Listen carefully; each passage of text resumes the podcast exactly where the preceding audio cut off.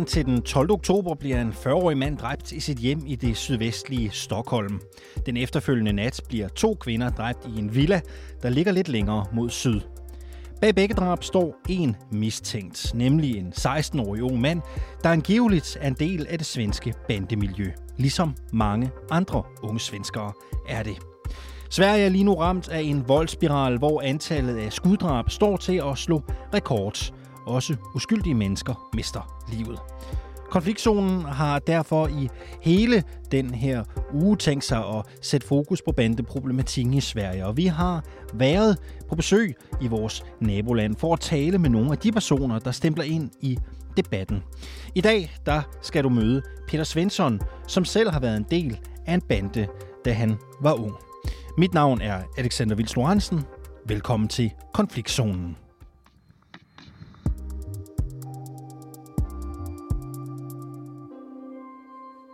Mitt namn är Peter Svensson och jag arbetar på Initium stöd och skyddat boende.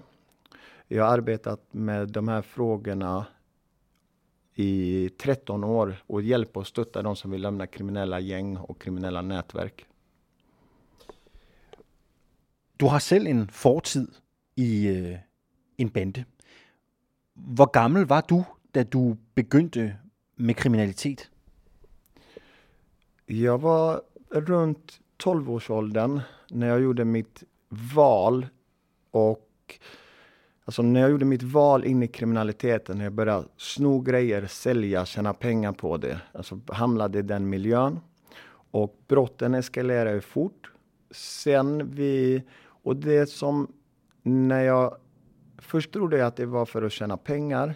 Men efter många timmars terapi så var det, vad heter det, tillhörigheten, bekräftelsen, känna att jag var duktig på någonting. Snodde jag någonting och gick och sålde det så fick jag en bekräftelse att jag var bra på någonting. Även om det var att det var fel att stjäla grejer. Så att, och sedan vid runt 20 års ålder så kontaktade två killar som tillhör ett kriminellt gäng, Brödraskapet Wolfpack mig.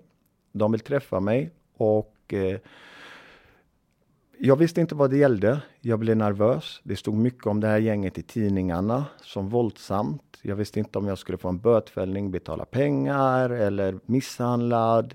Vad mötet skulle handla om. Men jag märkte snabbt när jag träffade dem att det var en avslappnad stämning. Och de säger till, eller säger till mig att vi har hört talas om dig. Och vi har hört bra om dig. Och återigen någonstans känner jag en bekräftelse. Jag kommer dit rädd och wow, har de här riktigt kriminella hört talas om mig? Jag får frågan om jag vill gå med i deras gäng och för mig blev det att jag gjorde ytterligare ett val att nästa steg i det kriminella, alltså jag ska bli riktigt kriminell. Samtidigt kände jag ju någonstans tillhörighet, ett brödraskap och också en skyddsfaktor när jag gick med i gänget. Och eh, i det här gänget och många andra så börjar man som hangaround, vilket innebär en slav, en dräng för gänget. För allting handlar ju om vad du tillför gänget. Det är minimum ett år innan man kan avancera till prospect. Och som hangaround vad, fick man göra. Man fick städa klubblokalen, stå vakt på fester, köra runt medlemmar, narkotika, vapen, men också utöva våld. Både internt våld inom klubben, men också externt våld. Och eh, jag fick en skinnväst, jag fick ett märke på den och det gav ju någonstans en stolthet, alltså som en yrkesroll. Man tar på sig sin uniform. Efter några månader så tänkte jag att fan, var det inte bättre än så här? Eh, jag hade mina förhoppningar om det här brödraskapet. Men hela tiden motiverade jag mig till att jag vill bli prospect. Då kommer det bli bättre. Så efter ett år så avancerade jag till prospect. Det skiljer sig inte så mycket där heller, utan man får två märken på framsidan av västen och ett nere på ryggen. Så det blev ju också där en stolthet. Eh, och det var också som en smekmånadsperiod i några månader. Sen tänkte jag, är det inte bättre än så här? Men hela tiden så strävar jag efter att bli medlem Och de här gängen är ju uppbyggda med den här mystiken att man har en klubblokal, man har rum för medlemmar, eh, det är medlemmar som fattar besluten. Och i just den världen så använder man sig av ett ord respekt som jag tror idag jag tolkar på ett helt annat sätt. Men i den kriminella världen så var ju respekt rädsla, hot. Alltså det var ju det som det innebar. Efter ytterligare ett år så blev jag fullvärdig medlem, fick ytterligare märken på västen. Jag var en del av den inre kärnan. Jag kunde fatta beslut. Samtidigt så var ju det var en stolthet, för det var ju det som jag hade strävat efter att bli. Och det är också i den världen att eh, man går på eh, andra klubbars fester, andra nätverksfester och är du hangaround, då blir du behandlad som hangaround. Är du prospect så blir du behandlad just på de här tillställningarna. Är du medlem så får du vara i den klubbens inre rum, alltså det blir en helt annan status i den världen. Men det var likadant där att var det inte bättre än så här? Och jag skulle nog vilja säga alla gäng, grupperingar, så är det olika grupperingar i grupperingen. Och alla i de här eh, gängen vill vara störst, bäst och vackrast. Och, så att, och narkotika inblandat, så att det är inte konstigt heller att det blir konflikter. För alla vill, det är som du sätter in tio tuppar i en bur, det kommer bli tjafs med en gång. Så att det är liknande i just den kriminella världen. Många unga är ju idag också med i, i bander. Ehm, vad tänker du om det? Min upplevelse är ju att det har gått ner i åldrarna.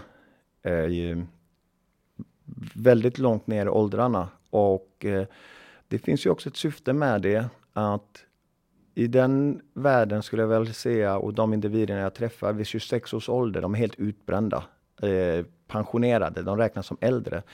Eh, man har redan gjort saker för att skapa sitt varumärke. Och det finns ju ett syfte att man värvar yngre för att man inte vill utföra brotten själva. Plus att de är, de är yngre, impulsiva, möjligtvis någon diagnos, narkotika inblandat och de blir ju också möjliggörare och utförare av våldet, morden. En 16-årig dreng är blivit øh, blevet anholdt mistænkt for at have tre personer i det sydliga Stockholm. Är du överraskad? Tyvärr nej. Eh, och i dagsläget så räknas 16 år inte ens som ung längre. Och eh, jag kan inte heller se skillnaden på att vi har i Afrika gerillaledare som värvar barn. Eh, ger dem narkotika, ger dem ett vapen där gerillaledaren har ett syfte att överta någonting. Man använder sig av barnen som kanonkulor. Jag ser inte skillnaden på att i Sverige så värvar man unga barn, även de söker sig på grund av den här glorifieringen av gängen. Eh, mm, de är unga, eh, de gör sina val, men också vilka val gör man? 13, 14, 15 år. Sen har du narkotika inblandat. Eh, sen har du ett grupptryck i det här. Så jag kan inte, om man ger dem ett vapen och de går ut och har ihjäl mördar folk i samhället. Så jag kan inte se skillnaden på i Afrika kallas det barnsoldater. I Sverige kallas det små barnmördare. Alltså, likheterna är ju de samma. Det är ju samma process in och det är samma syfte. Den 16-årige dreng här, är han ett typisk bild på øh, et ungt menneske, som bliver rekrutteret till en bande? Tyvärr så ser det så, det ser så ut att man, man använder sig av, det är lättare att påverka yngre. Eh, som jag sa, man fattar beslut, man kanske säger ja till någonting men du kan inte heller ångra dig om, när du tänker efter. Så att det är ju det man använder sig av i dagsläget för att utföra olika, som det ser ut idag, mord. Vem är det efter din uppfattelse där rekryterar barn och unga? Jag kan inte peka ut på någon enskild individ. Det är både de som rekryterar, alltså lockar till sig unga. det är också unga som söker sig till de här miljöerna. Och det är inte heller att om vi ser i något område, vilka är det som står ute på kvällen, en onsdagkväll, en fredagkväll, en lördagkväll. Vilka, är det, vilka positiva äldre förebilder är det som kan fånga in ungdomarna? Tyvärr inga. Vilka är det som står där? Det är gänget. De har feta bilar. De har kläder. Eh, man pratar om västgäng, de har sina västar. Här pratar vi om eh, Moncler-kläder, alltså dyra kläder som, som ger status. Guld, de har makt. Eh, eh tjejer söker sig till dem. Och där visar de inte den här stressen som de har, utan de visar makt. Eh, så att just det är inte heller så svårt eh, och att förstå eh, att det rekryteras in, för samhället har ju svikit helt totalt i vissa områden. Hvordan gør de? Altså, hvordan kontakter de de her børn og unge, som de vil have med i banderne? Så som det ser ut i dagsläget så är det ju, finns det ju det sociala medier eh, där det erbjuds tjänster där man lägger upp och frågar efter olika tjänster. Eh, sen är det inte så svårt att är det ett barn som inte har någon fritidsintresse, ingenting att göra på kvällarna.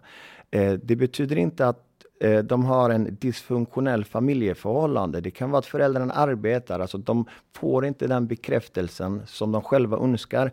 Och det blir att man går fram och tillbaka förbi det här gänget och till slut kanske man de får göra någon tjänst eller kan du hjälpa till med det här? Kan du ha en telefon? Kan du spana området? För i Sverige har vi i dagsläget parallella samhällsstrukturer där det är en liten klick kriminella som styr området.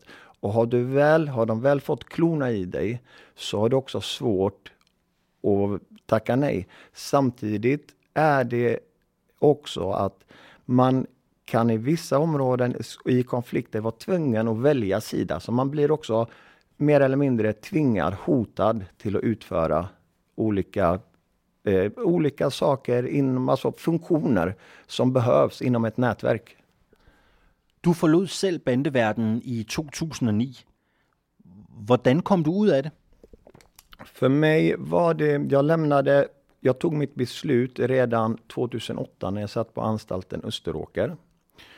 Jag kom ut 2009, fick hjälp av Kunskapscentrum mot organiserad brottslighet i Göteborg, där jag var ett pilotprojekt som avhoppare tillsammans med Fryshuset och Kriminalvården.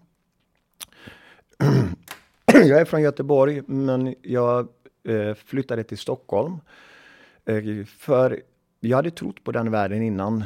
Eh, det var mitt kall i livet. Men någonstans där på anstalten så tappade jag min tro och insåg att det är en illusion som jag har levt i. Men det var ju också svårigheter för att jag var i 30-årsåldern. Eh, jag visste inte vad jag, jag, visste vad jag ville, men jag visste inte hur jag skulle ta mig dit. Samtidigt också hur mycket jag ville lämna någonting eh, där jag hade tappat min tro i gänget, så var det ju ändå att där hade jag ju ett namn, där hade jag en tillhörighet, där visste jag hur det fungerar. Och eh, jag, min terapeut skrev ner, jag skulle skriva positiva saker med gänget. Jag skrev kanske två saker. Negativa, jag fyllde papper efter papper. Skriva eh, negativa saker i samhället, det var kanske de här två sakerna som jag tyckte var positiva då. Och positiva saker i samhället, jag, det var ju bara att fortsätta att fylla på på papperna, men oavsett om jag såg det, visste det, så var jag i någon bubbla mitt emellan och för mig var det min egna rädsla som var mitt största hot. Rädsla till någonting nytt, rädsla till förändring. Hur ska samhället acceptera mig? Hur ska jag kunna klara det här? Eh, och jag kommer ut, jag får hjälp. Eh, jag hade inte lämnat gänget under tiden jag satt på anstalten. Och eh, den som var president för min avdelning satt på Tidaholmsanstalten med några andra medlemmar i brödraskapet. Och jag ska skicka ett brev och när jag står framför den här gula brevlådan som var jättegul så började mina tårar rinna. Det var som att min känsla var att jag skulle lämna ett tioårigt kärleksförhållande via brev. Där och då fanns det ingenting dåligt med gänget. Var det svårt för dig att, att förlade? Det var otroligt svårt. Jag stod ju och grät. Samtidigt så gick jag och kollade på klockan. Jag ville bryta upp den här brevlådan och hämta mitt brev. Men sen kollade jag, klockan var 18.05. Det hade gått iväg. Men det tog en månad innan jag fick svar och just under den månaden så levde jag en rädsla. Jag visste inte hur det skulle accepteras. Ska jag behöva utföra något brott för att lämna? Ska jag betala för att lämna? Ska jag bli mördad? Alltså det var, det var det som var i mina tankar. Och efter en månad får jag tillbaka ett brev. Och där står det att det är jättetråkigt att jag ska lämna och jag är så bra person. Och, men om jag stannar kvar så skulle jag också få några hundratusen i kompensation. Och för mig blev ju det att jag ställer mig frågan, vad fan håller jag på med? Varför eh, Eh, vad är det här? Har jag blivit hjärntvättad för att lämna? Alltså det här är ju från att också vara rädd. Eh, jag levde på extensminimum. Jag hade under tiden jag satt för 550 000 i skulder. Och eh, här var det återigen ett tecken på bekräftelse, tillhörighet. Jag är bra, de behöver mig. De vill betala mig. De vill inte mörda mig för att jag ska vara kvar.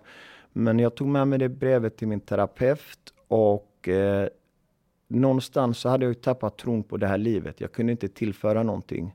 Så jag skickade tillbaka och jag formulerade också som att det är ingenting dåligt på gänget, men jag kan inte längre bidra med någonting. Och också en viktig del som jag skrev att jag kommer inte fortsätta med kriminalitet. För fortsätter jag med kriminalitet, då blir jag en konkurrent till gänget. Så att i mitt fall så godkändes det. Men samtidigt fanns det också en rädsla från andra håll för att jag hade ju också gjort saker, alltså skadat människor i gängets namn, både privat så att det blev också att jag blev ett villebråd för att skyddet från gänget försvann ju.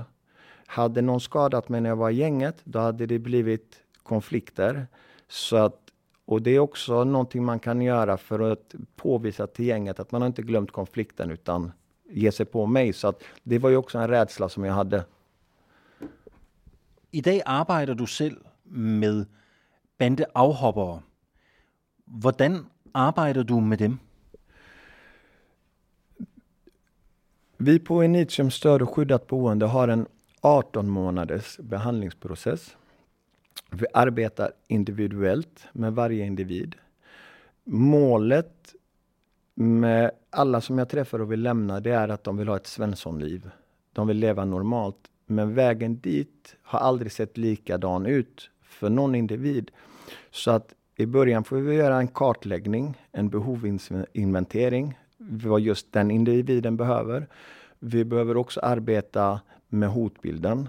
Vi arbetar som jag sa individuellt så att vi eh, sätter de vi arbetar med i lägenheter. Och där vi också ger mycket stöd till dem. Men också att det är obligatoriskt med terapi eh, en gång i veckan. För vi tror också på de terapeutiska delarna. Så att det är många olika delar vi arbetar med.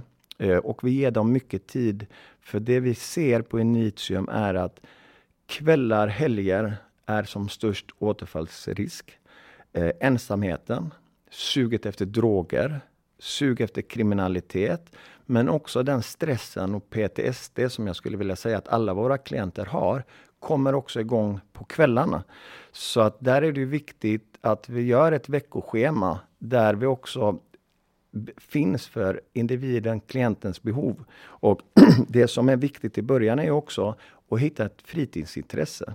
Någonting som de kan göra på fritiden.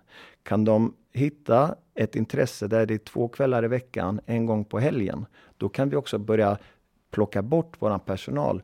Och vad, vilket intresse det är, det vet vi inte, utan vi måste testa. Så att det är allt från hästhoppning till golf, allt möjligt. Men det som också är att de här personerna kommer från en värld så att det verbala tankesättet att fritidsintresse är det bandy, man snackar om bandyn. Så att man skapar sig en ny tillhörighet, en ny grupp. Man får bekräftelse, man gör ett mål, man är bra. Det är en viktig del. Sen också jobbar vi intensivt det första året och ett år plus minus räknar med att de ska komma ut en fungerande sysselsättning. Vilket innebär studie eller arbete. Är det svårt att komma ut av en bande? Ja. Vi får inte glömma av att, att det, är, det är ju en livsstil. Det är ju eh, det är ens hela identitet som man ska lämna till någonting annat. Och det är också viktigt att när vi jobbar med hotbilden, de kommer ändra klädstil. Vi kan placera dem var som helst i Sverige. Men om de kommer dit med sin Adidas-kostym och Gucci-keps så kommer de bli upptäckta. Och då smälter de inte in i samhället. Så du ska ändra klädstil. Utseende, det verbala, hur du talar. Eh, och det är ju, det är ju det är klart att det först ska man lämna en tillhörighet. Man ska lämna sitt område geografiskt. Sen ska man börja ändra klädstil, allting där. Så att det är ju en, en lång process och det är också därför det är så viktigt med de terapeutiska delarna. På grund av att vi alla som har levt det, vi har gjort våra val. Men vi kanske har olika förutsättningar. Jag har träffat flera hundra individer under min yrkeskarriär. Och det finns en fråga som jag alltid brukar ställa och det är vad var din dröm när du var liten? Det finns ingen av alla de hundratusentals som jag har träffat som har sagt att deras dröm var att bli kriminell. Utan det som ligger på topp är polis, militär, brandman, marinbiolog. Och någonstans som barn så vill vi ju uppleva våra drömmar. Så att någonting har ju hänt på vägen. Och det är också viktigt terapeutiskt och gå tillbaka till. Även utredningar, diagnoser, PTSD, det är jätteviktigt att arbeta professionellt med de delarna. Och där har vi ju psykiatriker, eh, speciell, specialiserade psykologer som arbetar med den biten. Är bandekriminaliteten i Sverige idag mer våldig än da du själv var i en band? Både ja och nej. Det var lika grovt våld, det var mord under tiden som jag också var med. Men normaliseringen av våldet har ju förskjutits under från början av 20-talet till nu. Att det var ju klart att personer blev mördade, men nu har det gått så långt att man sköt någon i benet, i magen. För några år sedan i Sverige så är våldet att man skjuter för att avrätta. Eh, och man kan inte komma längre där. Det har blivit så normaliserat. Utan man skjuter inte någon för att skada. Det som har skett den sista tiden, det är också att man förnedrar, alltså man torterar dem innan. Man har ihjäl någon, man gör en video, en förnedringsvideo, en kränkningsvideo till fienden helt enkelt. Det är det som man kan göra eh, max där. Den förskjutningen som sen januari tror jag i år är ju att man strukturerat planerat ge sig på anhöriga och närstående personer. Det har allt, anhöriga har alltid drabbats tidigare. Eh, det har en flicka i Stockholm har blivit ihjälskjuten, ett barn har blivit sprängt i Göteborg, en har blivit sprängd med en handgranat. Men syftet var inte att mörda dem utan någonstans fanns måltavlan där. Så det, de var på fel plats vid fel tillfälle. Men nu är det ju så förskjutet att man ger sig på anhöriga närstående. Ett sista spörsmål, Peter Svensson. menar du, att de svenska politikerna gör nog for at stoppe øh, den situation, der är i Sverige lige nu? Det här är en situation som polisen har under en 20-årsperiod kartlagt, rapporterat om. Och eh, politikerna i dagsläget gör ingenting för förändring. Utan de svenska politikerna pratar om högre straff, lagförändringar, eh, det finns ingen forskning som påvisar att det fungerar. Man distanserar någon ändå längre ifrån samhället. Det blir svårare att komma tillbaka. Kriminalvården är överbelastad. man kan ta bort vårdsdelen, för det är ingen vård. Det är en stor samhällskostnad. Och någonstans ska ju målet vara att man inte ska begå ett brott igen. Men vilket svenskt parti, för att den här frågan är att det vi ser idag, det är symptomen av bakomliggande faktorer och orsaker under en längre tid. Vi har parallella samhällen i Sverige där en liten klick kriminella styr samhället, sätter regler när de får gå ut. Det har skapats en tystnadskultur, vilket gör att inte polisen kan utreda brotten. Så att någonstans behöver alla jobba långsiktigt under minst en 18-årsperiod utefter Ingvar Nilsson och Eva Lundmarks rapport Orten bortom våldet. Och vad jag och även de menar långs långsiktigt, det är att alla aktörer går ihop. Vi har en gemensam lägesbild i ett område. Det finns en gemensam målbild och det ska vara kommunen, eh, bostadsbolagen, näringslivet, polisen, alla aktörer. Men vilket parti i Sverige ska gå ut och det är 94 procent av Sveriges befolkning som inte bor i dessa områden. Ska politikerna gå ut och säga att nu ska vi höja skatten för alla svenskar för att satsa långsiktigt förebyggande. Det partiet kommer inte få några röster. Så att partierna är medvetna om vad som fungerar och vad som inte fungerar. Så det de gör nu är att försöka släcka bränder. Men det här har pågått under en längre tid och de har inte lyckats hittills. Det vi också inte får glömma, som inte heller pratas om, det är tjejernas inverkan i det kriminella. Också att det finns tjejer i de här kriminella miljöerna som också kan vara väldigt styrande, styrande i konflikter. Eh, och det är också en viktig del att belysa, för de glömmer vi också lätt i den här delen. Så vi måste jobba med helheten.